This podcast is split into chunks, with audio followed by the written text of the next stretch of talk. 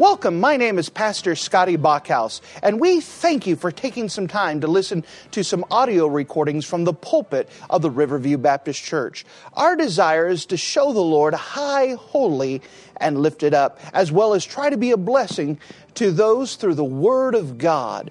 Please enjoy this message, and we pray that it will be a blessing to your life. And if you wouldn't mind to take your copy of the Word of God and turn with me to the Old Testament book of Numbers. The Old Testament book of Numbers. Now we're starting to progress a little bit quickly as we go to the life and ministry of Moses. And remember that for the most part, we're trying to hit the narrative parts. But we do want to hit some of the highlights of the law and some of the important things that God gives. And so uh, we had gone through the book of Exodus. We did a quick survey of Leviticus, and now we find our way to Numbers, and we're going to be kind of progressing fairly quickly. So we find our way to Numbers chapter number six, and giving a principle and a teaching that God gives to the people of Israel through Moses. And we want to see this important teaching that we find here. Look with me, if you don't mind, in the book of Numbers. Numbers, of course, we have Genesis, Exodus, Leviticus, Numbers, the fourth book of the Bible. Numbers and chapter number six. Numbers and chapter number six. And notice with me, starting at verse number one. Numbers chapter six and verse one, the Bible says this. And the Lord spake unto Moses, saying, Speak unto the children of Israel, and say unto them, When either man or woman shall separate themselves to vow a vow of a Nazarite, to separate themselves unto the Lord. He shall separate himself from wine and strong drink, and shall drink no vinegar of wine, nor vinegar of strong drink. Neither shall he drink any liquor of grapes, nor eat moist grapes or dried. And all the days of his separation he shall eat nothing that is made from the vine tree, from the kernels even to the husk. And all the days of his, the vow of his separation, there shall no razor come upon his head until the days be fulfilled, in the which he separated himself unto the Lord. He shall be holy, and shall let the locks of his hair grow. And all the days that he separateth himself unto the Lord, he shall come at no dead body. And he shall not make himself unclean for his father, or for his mother, or for his brother, or for his sister, when they die, because the consecration of his God is upon his head. All the days of his separation he is holy unto the Lord. And if any man die suddenly by him, and he hath defiled the head of his consecration, then he shall shave his head in the day of his cleansing, and on the seventh day shall he shave it. And on the eighth day he shall bring two turtle doves or two young pigeons to the priest to the door of the con- tabernacle of the congregation. And the priest shall offer the one for a sin offering and the other for a burnt offering, and shall make atonement for him that he sinned by the dead, and shall hallow his head that same day. And he shall consecrate unto the Lord the days of his separation, and shall bring a lamb of the first year for a trespass offering. But the days that were before shall be lost because his separation was defiled. And this is the law of the Nazarite. When the days of his separation are fulfilled, he shall be brought to the door of the tabernacle of the congregation, and he shall offer an offering unto the Lord, one he lamb of the first year without blemish for a burnt offering, and one ewe lamb for the first year of the first year without blemish for a sin offering, and one ram without blemish for peace offerings, and a basket of unleavened bread, cakes of fine flour mingled with oil, and wafers of unleavened bread anointed with oil, and their meat offering and their drink offering.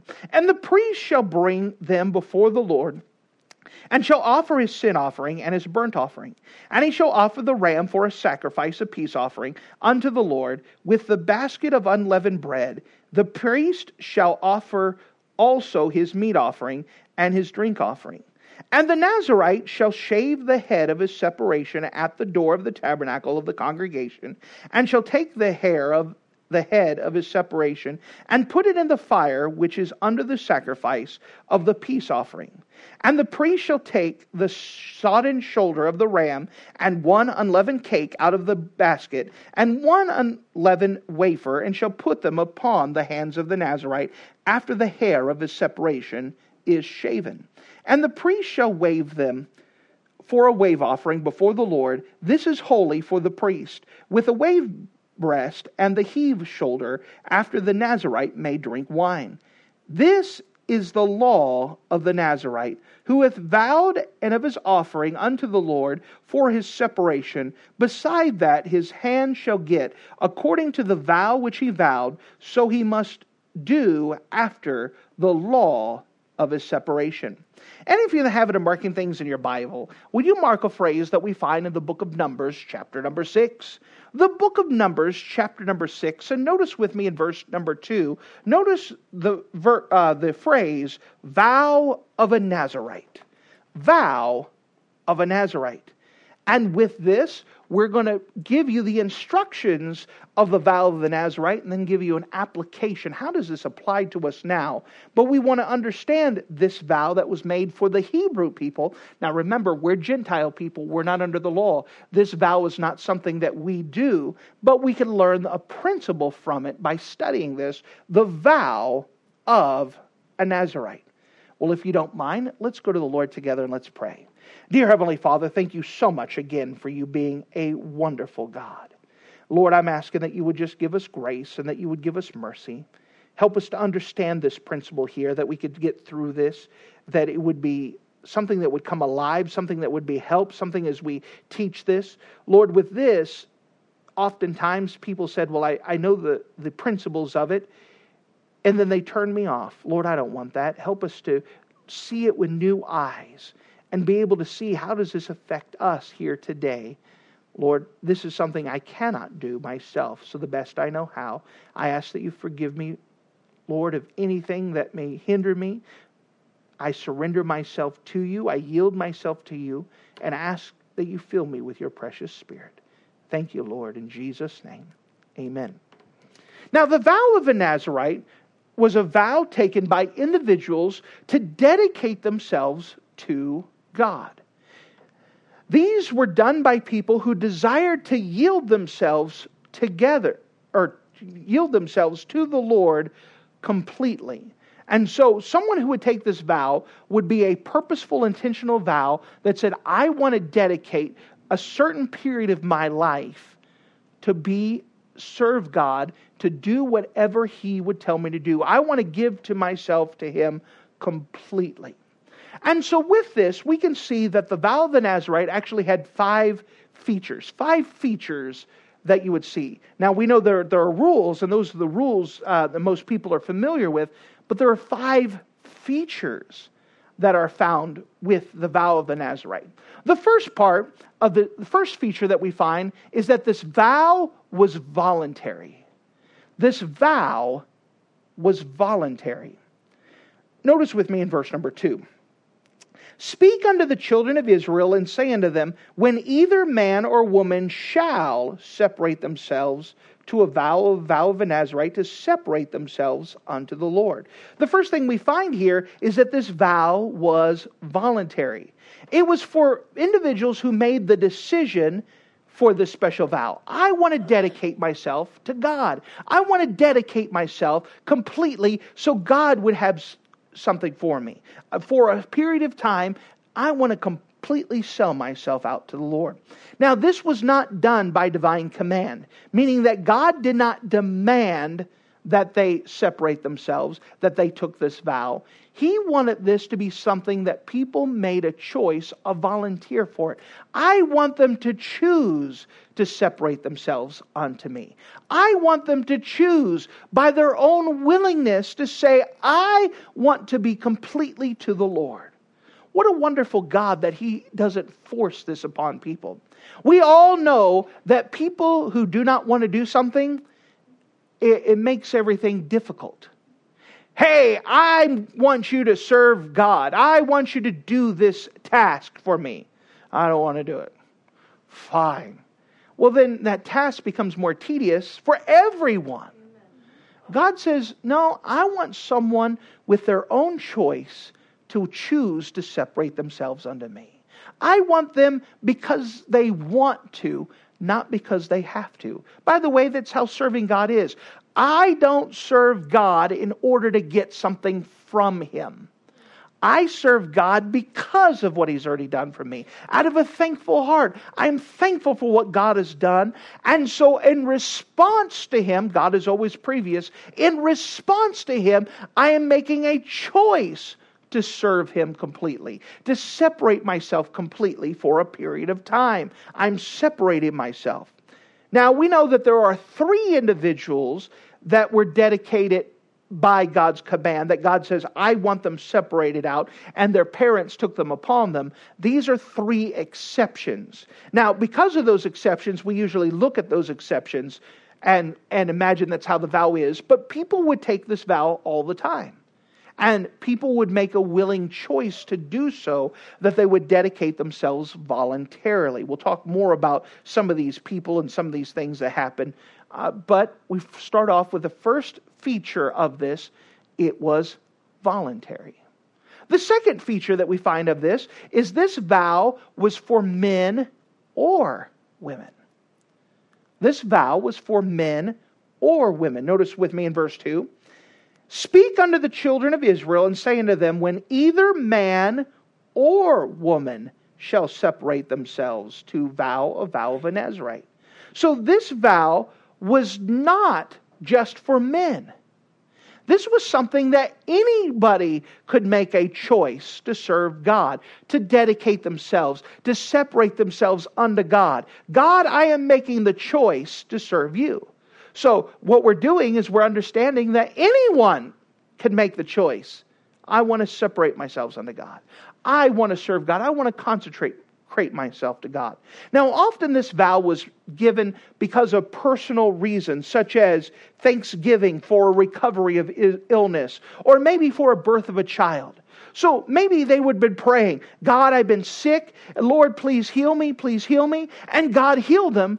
And because of their thankfulness for God answering their prayer, seeing them through, they said, God, for a period of time, I'm separating myself unto you to whatever you would have me to do. I'm separating myself completely to whatever you would give me to do because I'm thankful for what you've done for me. Remember, this is doing it be, not in order to get something from God, they did it because of what God has already done for them. So it was something previous.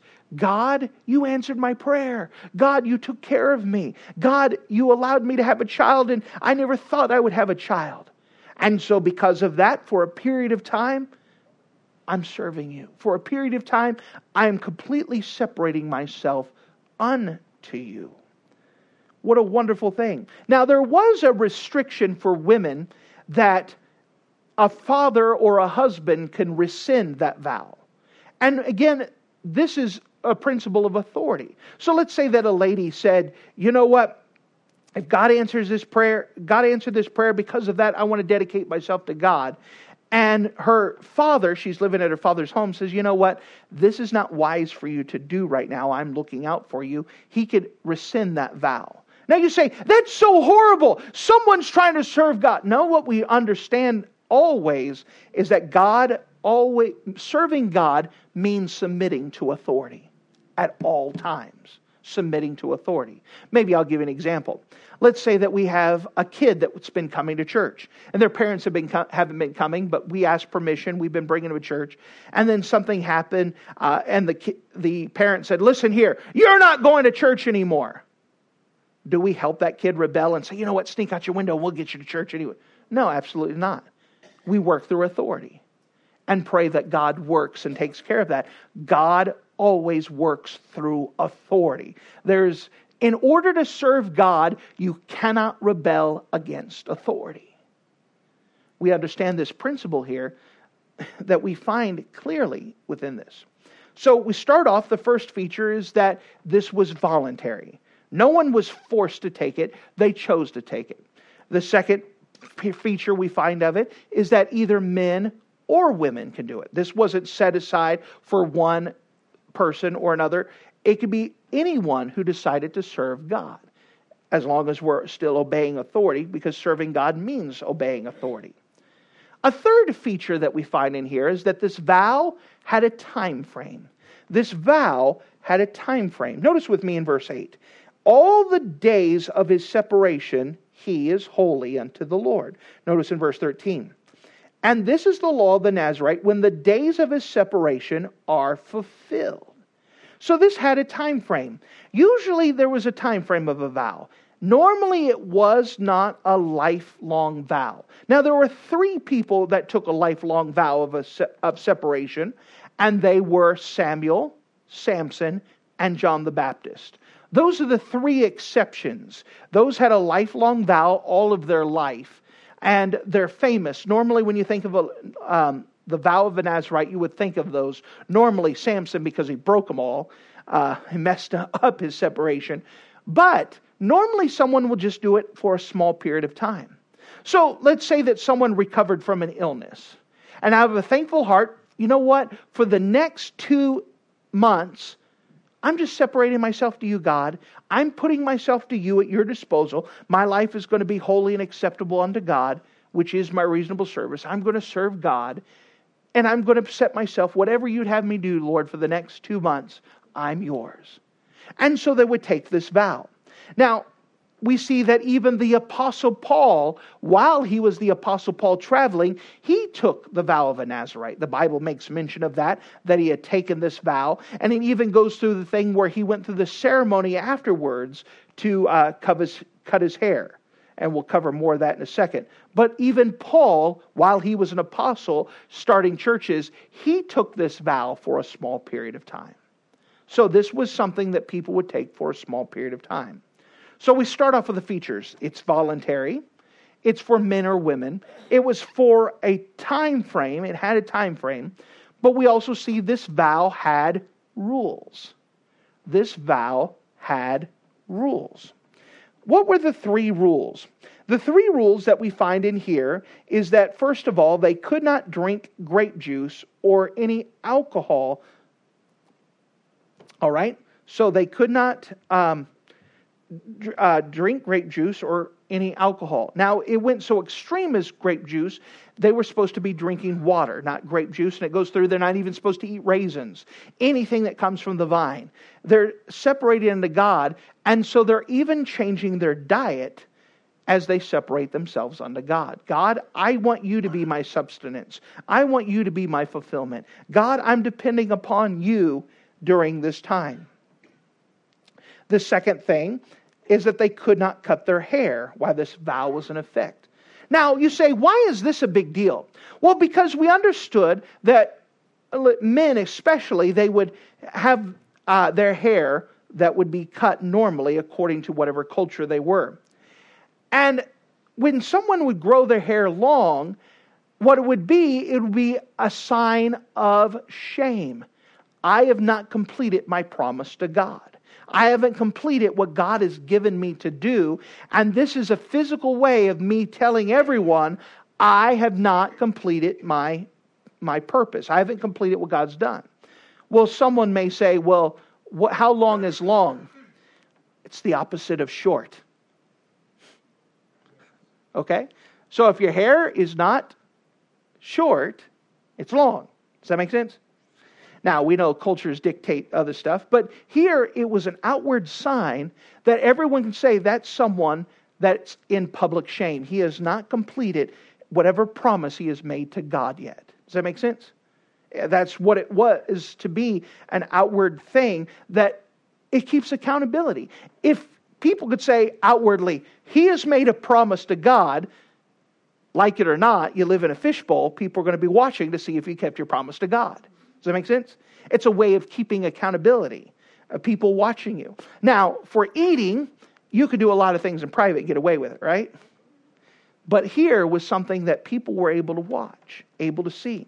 Then a third thing is that they were not able to touch a dead body because a dead body would be considered unclean. It would defile them. They weren't even supposed to touch the dead body of a loved one. That means if mom passed or dad passed, that they weren't even supposed to touch it. For example, we had a funeral yesterday, and um, I was officiating it, and we would had an open casket, and it was amazing to watch person after person come up and kiss that dead body. It was just one of those things. Well, the vow of a Nazarite, they couldn't touch the body even if it was a loved one in there. They had separated themselves unto God. They even had rules, which we just read a bunch of it, that if they uh, if they accidentally touched a body, if they're sitting next to someone and they're riding together in a carriage or something, and the guy dies and he happened to touch him when he died, there was a ceremony that he had to go through, and then all the time that he had set, separated to God didn't count. He had to start all over and whatnot. They had rules, but this was to show that I'm purposely keeping myself clean physically, then I also am probably putting that much effort to keep myself clean spiritually. Does that make sense? And so it was a representation, it's a reminder I need to keep myself clean. I need to keep myself clean before God. I need to keep myself. Now, all this was to declare that they were to belong to God. They were to be separated to God by their personal life. That's the drink. They were to be separated in God by their social life, their hair. Remember, everyone would look and say they're ashamed they haven't completed something to God. And they were separated by God in their spiritual life by not touching the dead. So each of these was to show that they were separated in their personal life, in their social life, and in their spiritual life. They were separated unto the Lord. Now, this is a, a great distinction a lot of times when people think about separation, they think about separation from the world, but they do not separate unto the Lord. That separating unto the Lord is latching ourselves to God. May I give an example? We know that the world is always distant from God, and that the world is always getting further and further and further away from God. Well, if you have someone that's separated from the world, that means there's some space between them and the world. However, as the world moves away, the Christian also moves with the world. And so there's still a distance between them and the world, but they're so far, they get further and further away from God as the world moves on. We could see that in our Christian life. We could see that in our church life as you look back at what was acceptable and what was holy and what was how people have gotten further away from God in their spiritual life, even in churches over the last 30, 40 years.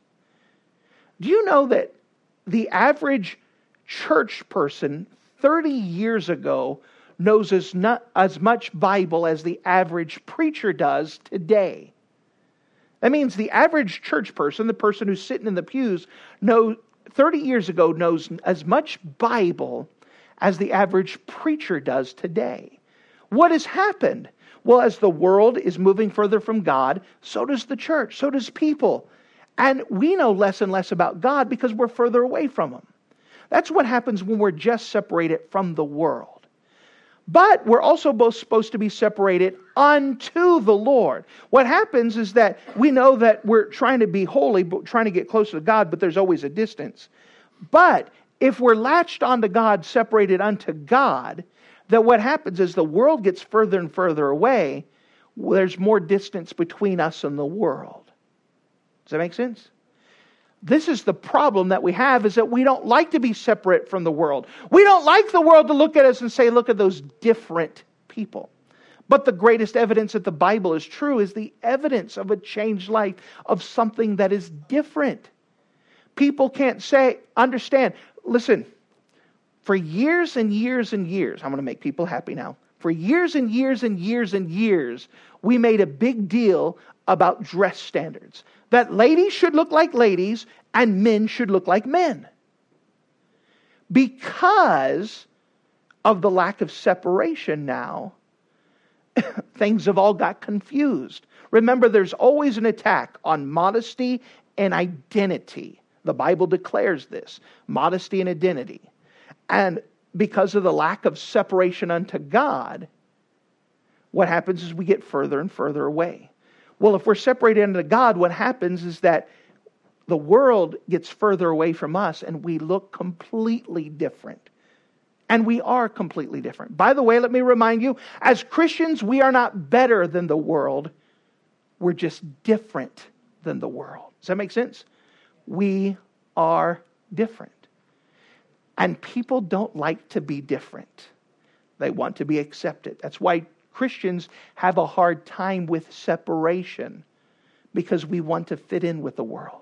We want to be so when the world is talking by the water cooler, we can participate in the conversation and sound like we know what we're talking about and laugh at the same jokes.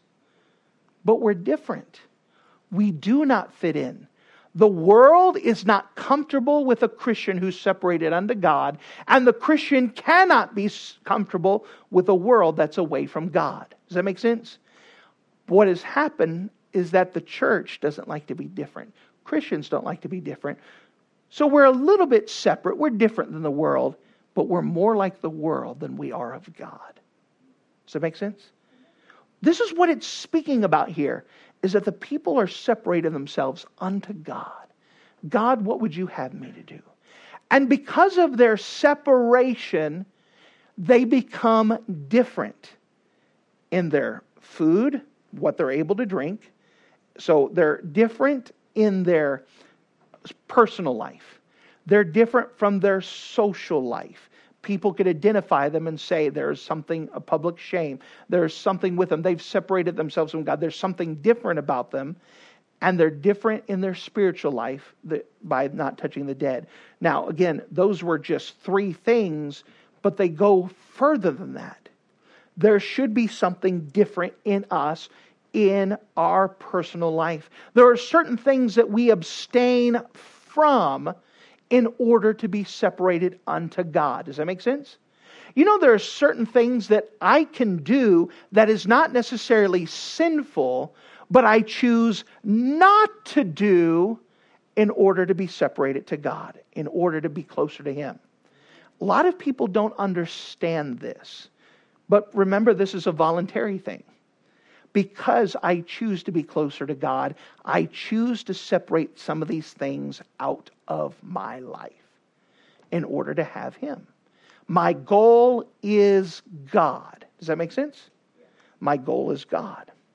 There are certain things in my social life I choose not to do in order to have Him. There are certain things in my social life I choose not to watch, I choose not to listen to, I choose not to participate in in order to have Him. And then in my spiritual life, there are certain dead things that I separate and I cleave myself to that I may have Him. So we understand this is talking about someone who's voluntarily chosen to go after God. God is my goal. And if God is my goal, there are some things that I'm going to be different from, from society that society is not going to like, that society is not going to participate, not going to appreciate, not going to like at all. But my goal is not to make them happy. My goal is to please Him. Does that make sense? This is the deal with with this vow of the Nazarite. So we talked about the vow of the Nazarite that it has features. That first of all, it's voluntary. That for second of all, that it had uh, that it could be for men or women. That it had a time frame. It had rules. There's a fifth thing here. The vow had a ceremonial end. It has ceremonial end. This was a sacrifice that was made to celebrate the successful vow. So someone would say, I'm going to separate myself for God for a period of two months, for a year, for whatever else. And during that time, they would separate themselves from the world and separate themselves unto the Lord. And when they finished off that vow, there was a, a, a, ceremony, a sacrifice. So they had to do sacrifice, one for sin offering, one for burnt offering, and to make atonement, they would have to do this. And then they would have a, a, a ceremonial cutting of the hair to get rid of that extra hair. And then that hair was placed on the altar. And then the priest would make a final sacrifice to mark the end of the vow. Now, Paul, when he was finished, he ended this. But Another time when the Apostle Paul went back to Jerusalem, that so many people said, Oh, look at Paul. They accused him of bringing Gentiles into the, um, into the temple. A lot of Christians had a misconception about Paul and say, look, he's trying to get rid of Judaism. That's not what he was trying to do at all. And so the high, uh, the head of the church of Jerusalem at that time, which was James, the uh, author of the book of James, he went, Paul, in order to show these folks that you're not against Judaism, I have some young men right here that need to do the last, uh, that need to do this ceremony. And to prove to everyone else, I want you to oversee this ending of this vow, and I want you to pay for the sacrifices. Thanks. and then I want you to do it every day. There was this thing they had to do every day. And then at the end, I want you to cut their hair. Paul, can you do this just to prove that you're not against Judaism, you're not against the Bible, you're not against the Hebrew people? Sure, you're my pastor. You're the pastor of this area. I'm the one here, so I will submit to you. And so he did that. And of course, in the midst of this, there became a riot by the Hebrew people. Did you see Paul? He's bringing Gentile people because we saw Paul outside hanging out with Gentile people. Now we see Paul in the temple. Therefore, he must have brought those he, uh, Gentile people into the temple. He's messed everything up. There became a big riot. And that was the incident where Paul got arrested and spent the next four years in prison because he was finishing up uh, several young men's time of clearing out this vow. Again, now when you read the story in the book of Acts, you say, okay, I understand what's going on here. You had a few people that had finished off, they had made a vow to God, separated themselves out. The pastor of the church had asked Paul to oversee this. In the midst of it, there was confusion, riot, whatever else. Paul got arrested, spent the next several years in prison. Thanks a lot. I'm sure he was very appreciative, especially since he was asked to pay for the whole thing too. And he submitted to his pastor at that time, okay, if that's what you would have me to do. But the vow has a ceremonial end. Now, let me tell you, this vow is not for us as Christians. However, we do have a principle that's applied. And turn with me, if you don't mind, to the book of Romans, chapter number 12. The book of Romans, chapter number 12.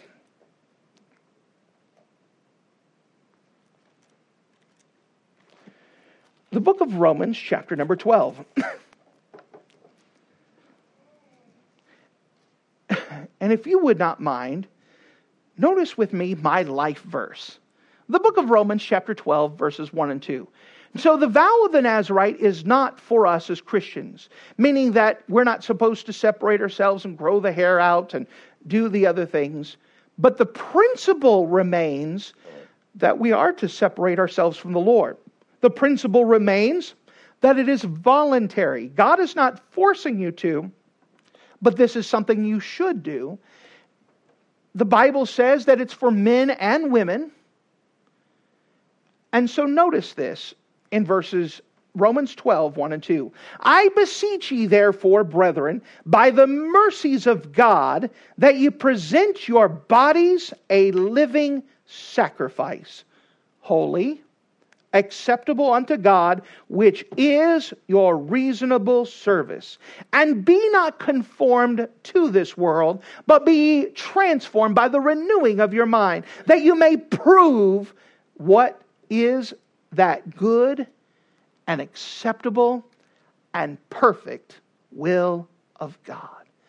This is the principle for the Christian. What is this Christian? Uh, principle. Now, the Apostle Paul is writing, he's writing to the believers at Rome, and he's begging them. He says, I beseech you, therefore. That word beseech means to beg loudly. I beg of you, I beseech you, therefore. So, because of the things that I taught you before, what did he teach him before? He's talking about in verse number, uh, chapter 11, verse 33. Oh, the depth of the riches of both the wisdom and the knowledge of God. How unsearchable are his judgments, and his ways are past finding out. For or who hath known the mind of the Lord?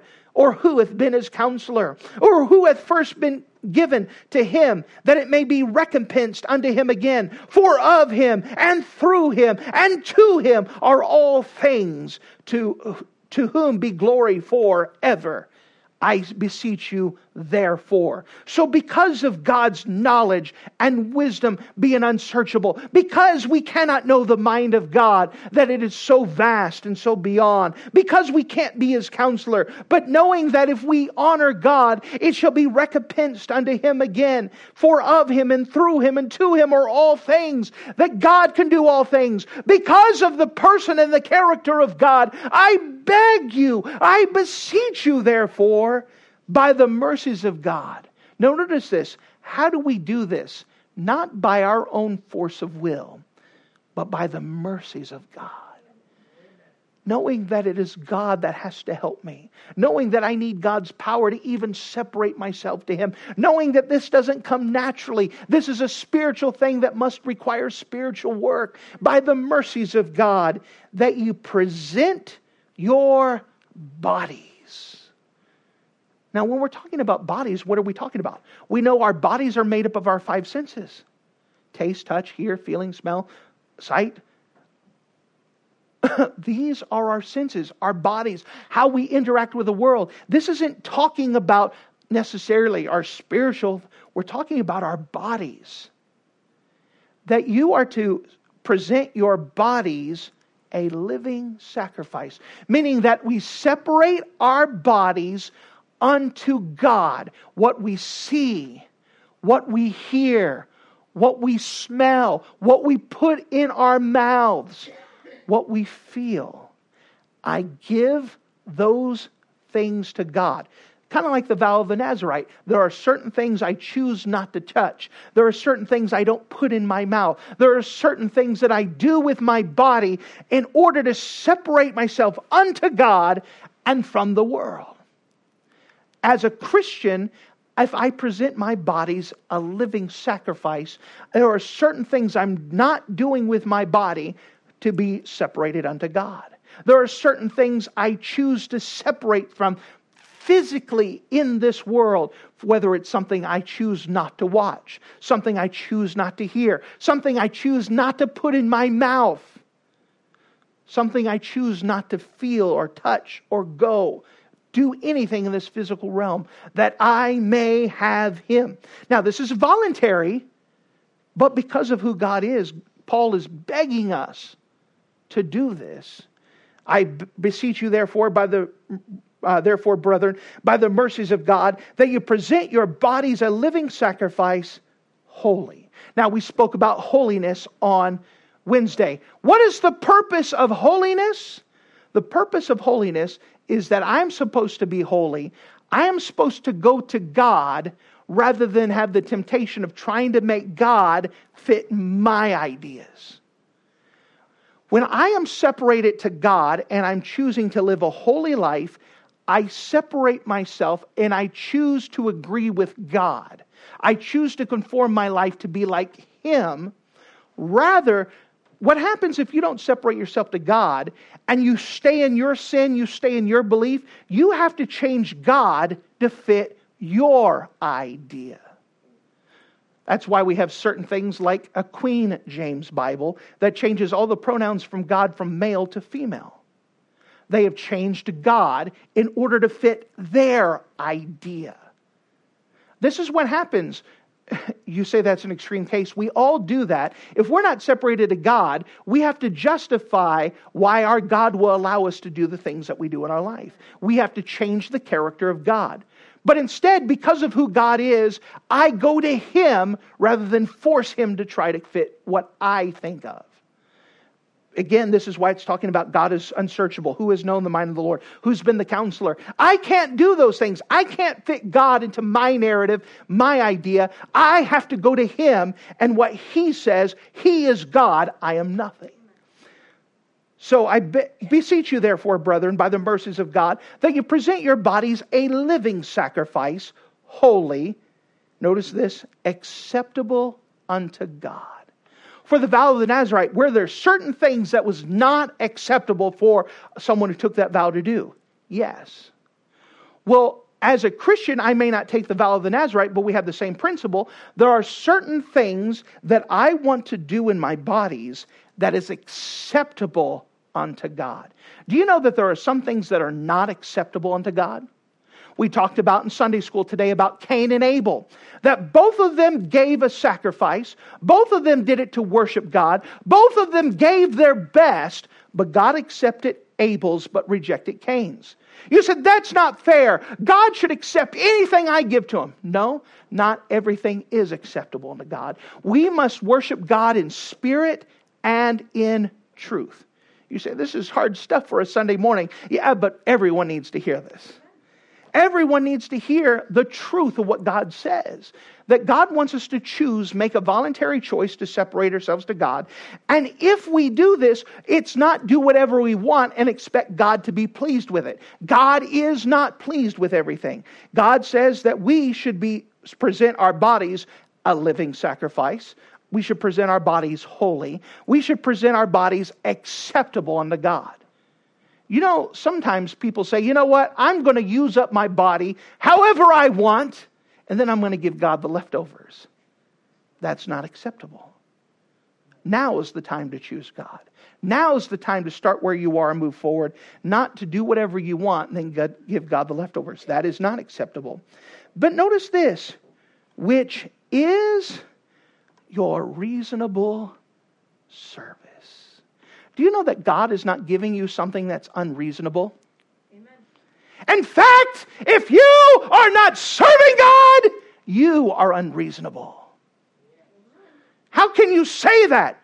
Because Jesus Christ, who is God, robed himself in flesh, came on this earth, and lived the same life that you and I lived. He went through the same temptations, the same troubles, and the same heartbreaks.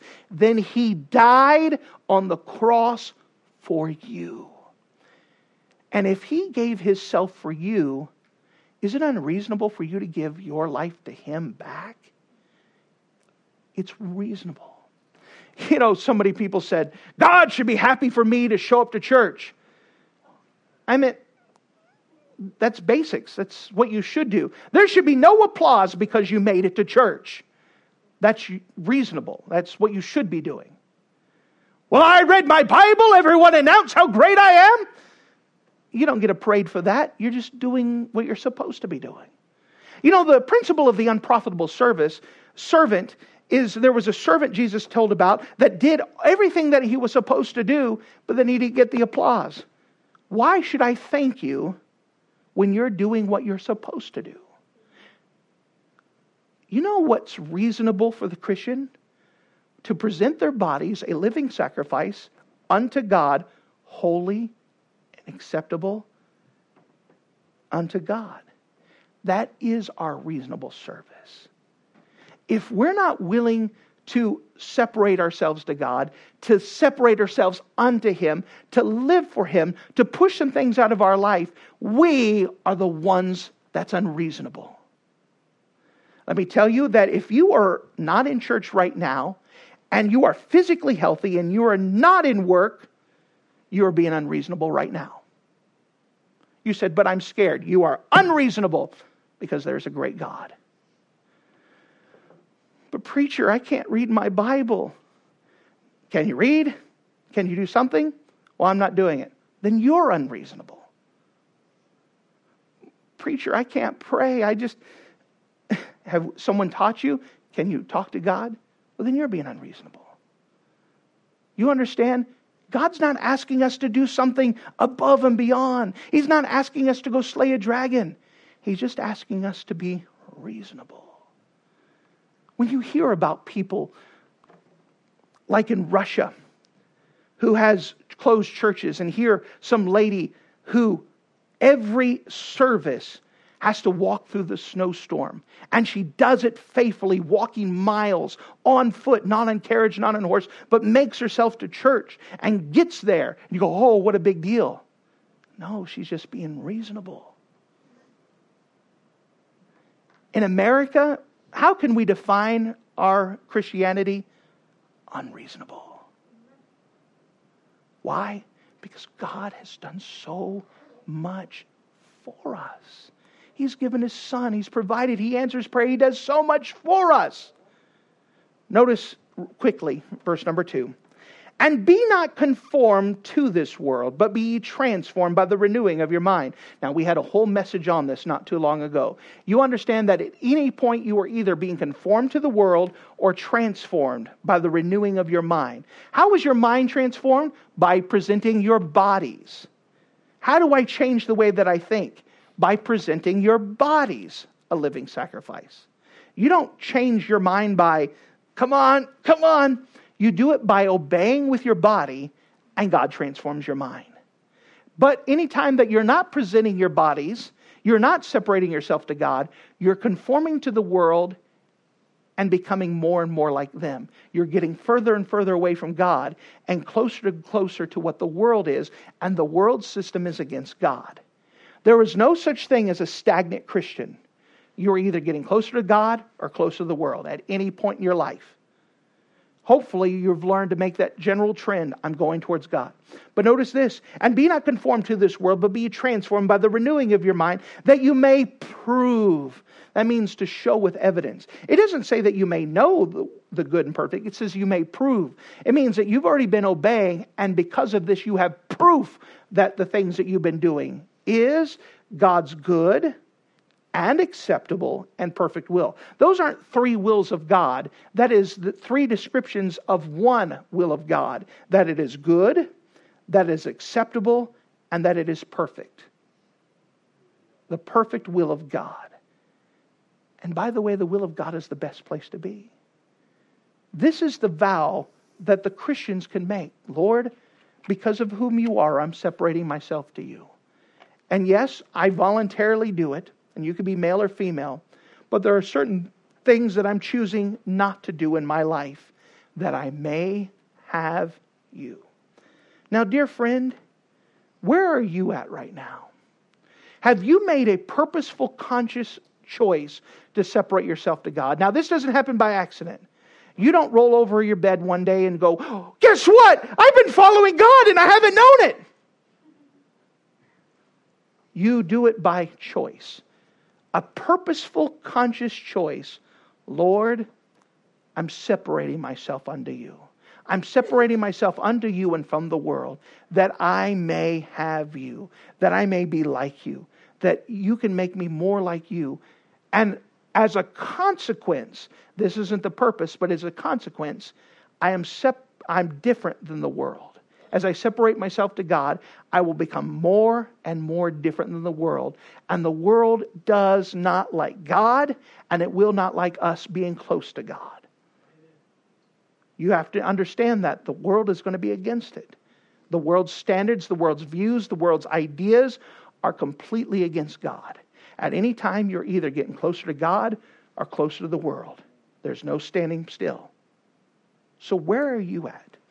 Have you Tonight, this morning, some people may uh, make a purposeful choice. I'm going to separate myself to you. I'm going to get closer to you. You said, I may have done this a long time ago. Yeah, but the problem is, is that we forget the vow, we put it aside. We need to do it again. Are you making a choice to follow, to separate yourself unto God?